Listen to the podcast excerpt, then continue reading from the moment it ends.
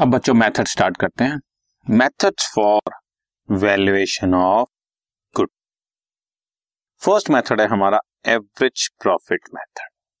अब मैंने ऊपर लिख के दिया हुआ है.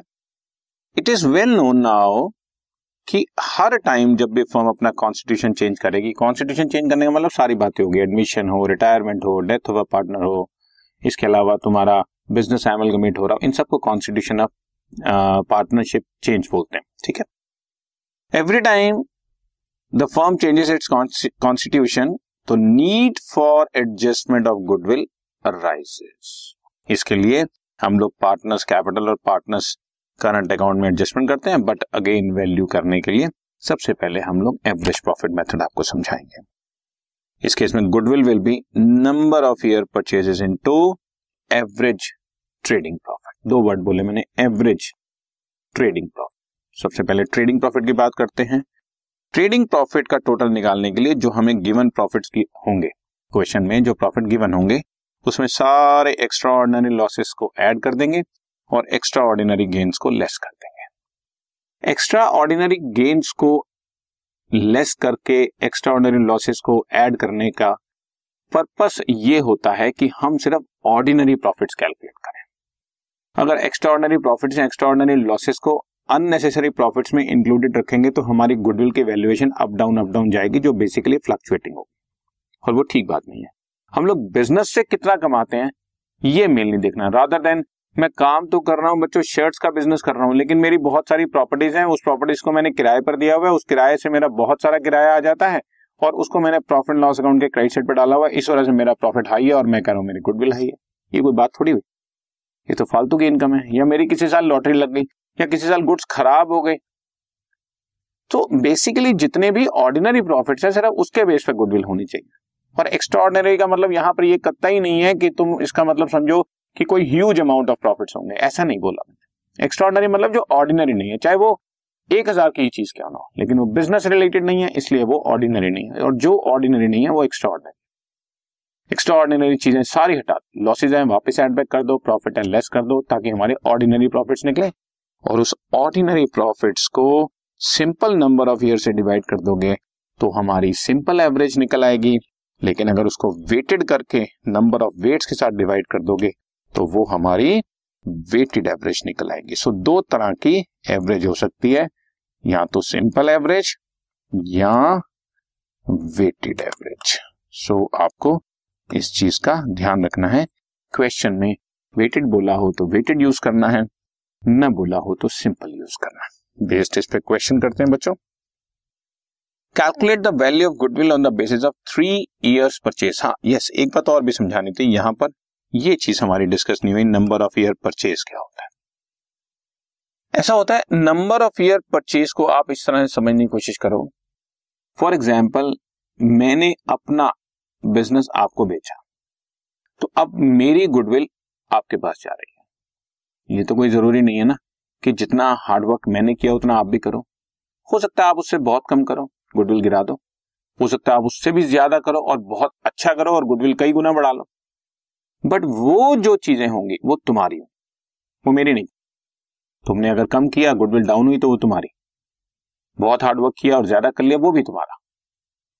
लेकिन मेरे नाम की वजह से, मेरी रेपुटेशन की वजह से या मेरी गुडविल की वजह से जितने साल तुम सुपर प्रॉफिट अर्न करने के लायक होगे. फॉर एग्जांपल, एक कंपनी एबीसी, मार्केट में उसकी बहुत रेपुटेशन है, वो एबीसी कंपनी जो है उसने अपने आप को एक्स वाई जेड को सेल कर दिया. अब उस एबीसी कंपनी के मालिक चेंज हो चुके हैं, ये धीरे धीरे धीरे धीरे बात बाहर निकलेगी. एकदम भी निकल जाए तो उससे कोई फर्क नहीं पड़ता, पर आमतौर पर धीरे धीरे कस्टमर्स की नजर में आएगी. अभी तक कस्टमर एबीसी की गुडविल के बेसिस पर उसकी प्रोडक्ट खरीदते रहेंगे और आगे आने वाले टाइम में मान लो एक्स वाई जेड ने उसकी क्वालिटी गिरा दी तो भी वो प्रोडक्ट दो तीन साल तो बिकती रहेगी. हाँ, दो तीन साल के बाद या दो साल के बाद ये नजर आना शुरू होगी, अब यार इस प्रोडक्ट में उतना मजा नहीं रह गया, या अब ये प्रोडक्ट और भी अच्छी हो गई है. बट इससे पहले जो सिचुएशन चल रही थी वो पुरानी गुडविल के बेसिस पर ही आपकी सेल चलती जा रही.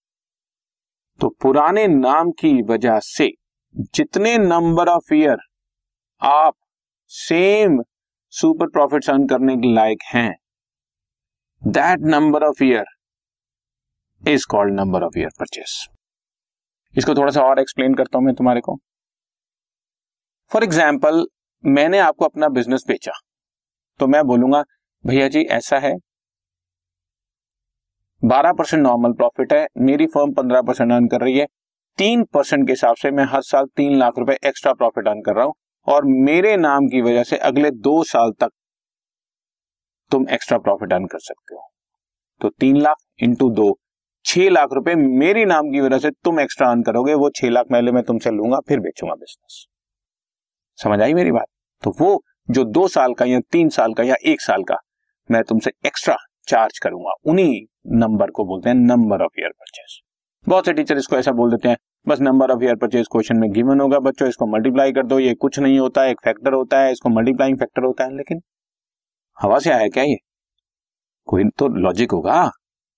और तुम क्वेश्चंस में देखोगे नंबर ऑफ ईयर परचेस आमतौर पर वन टू थ्री होंगे, फाइव क्यों नहीं होते, टेन क्यों नहीं होते, फिफ्टीन क्यों नहीं होते?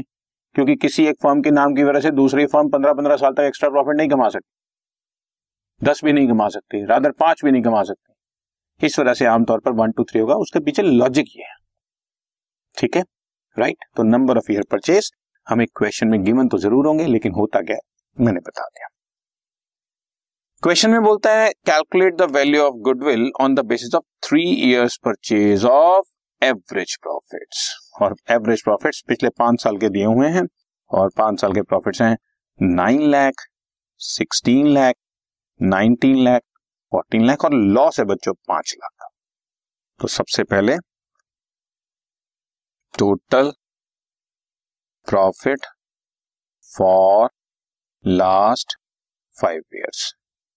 क्वेश्चन में कोई एक्स्ट्राऑर्डिनरी प्रॉफिट या एक्स्ट्राऑर्डिनरी लॉसेस नहीं दिए हुए, तो यही प्रॉफिट्स को ऑर्डिनरी प्रॉफिट्स बोल दिया जाएगा। ऐड कर दो total profits nine lakh, sixteen lakh, nineteen lakh, fourteen lakh, और लॉस है पांच लाख, उसको माइनस कर देंगे पांच लाख। टोटल क्या है बच्चों? Twenty five, forty four, fifty eight, five, fifty three lakh total profits हो गए। और अब क्वेश्चन में वेट्स भी नहीं दिए हुए, तो सिंपल एवरेज कैलकुलेट करेंगे बच्चों। फॉर्मूला मैंने आपको बता दिया, average profit is total profits fifty three lakh divide by number of years five, दस लाख साठ हजार हमारी नॉर्मल प्रॉफिट आ गया, एवरेज प्रॉफिट आ गया। और अब गुडविल इज, क्वेश्चन बोला हुआ है three years purchase, three into दस लाख साठ हजार, thirty one lakh eighty thousand is goodwill of the firm. समझ आ रही बात? तो ये हमारा एवरेज प्रॉफिट मैट्रिक्स। सबसे पहले टोटल करो, टोटल की एवरेज करो, एवरेज सिंपल या वेटेड दोनों हो सकती है, और फिर उसको नंबर ऑफ ईयर परचेज से मल्टीप्लाई कर दो बच्चों, आपके पास गुडविल निकल आएगा। Okay, done.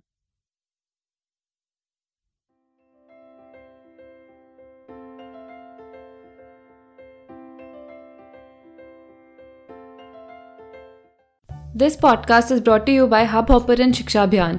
अगर आपको ये पॉडकास्ट पसंद आया तो प्लीज़ लाइक, शेयर और सब्सक्राइब करें, और वीडियो क्लासेस के लिए शिक्षा अभियान के यूट्यूब चैनल पर जाएं।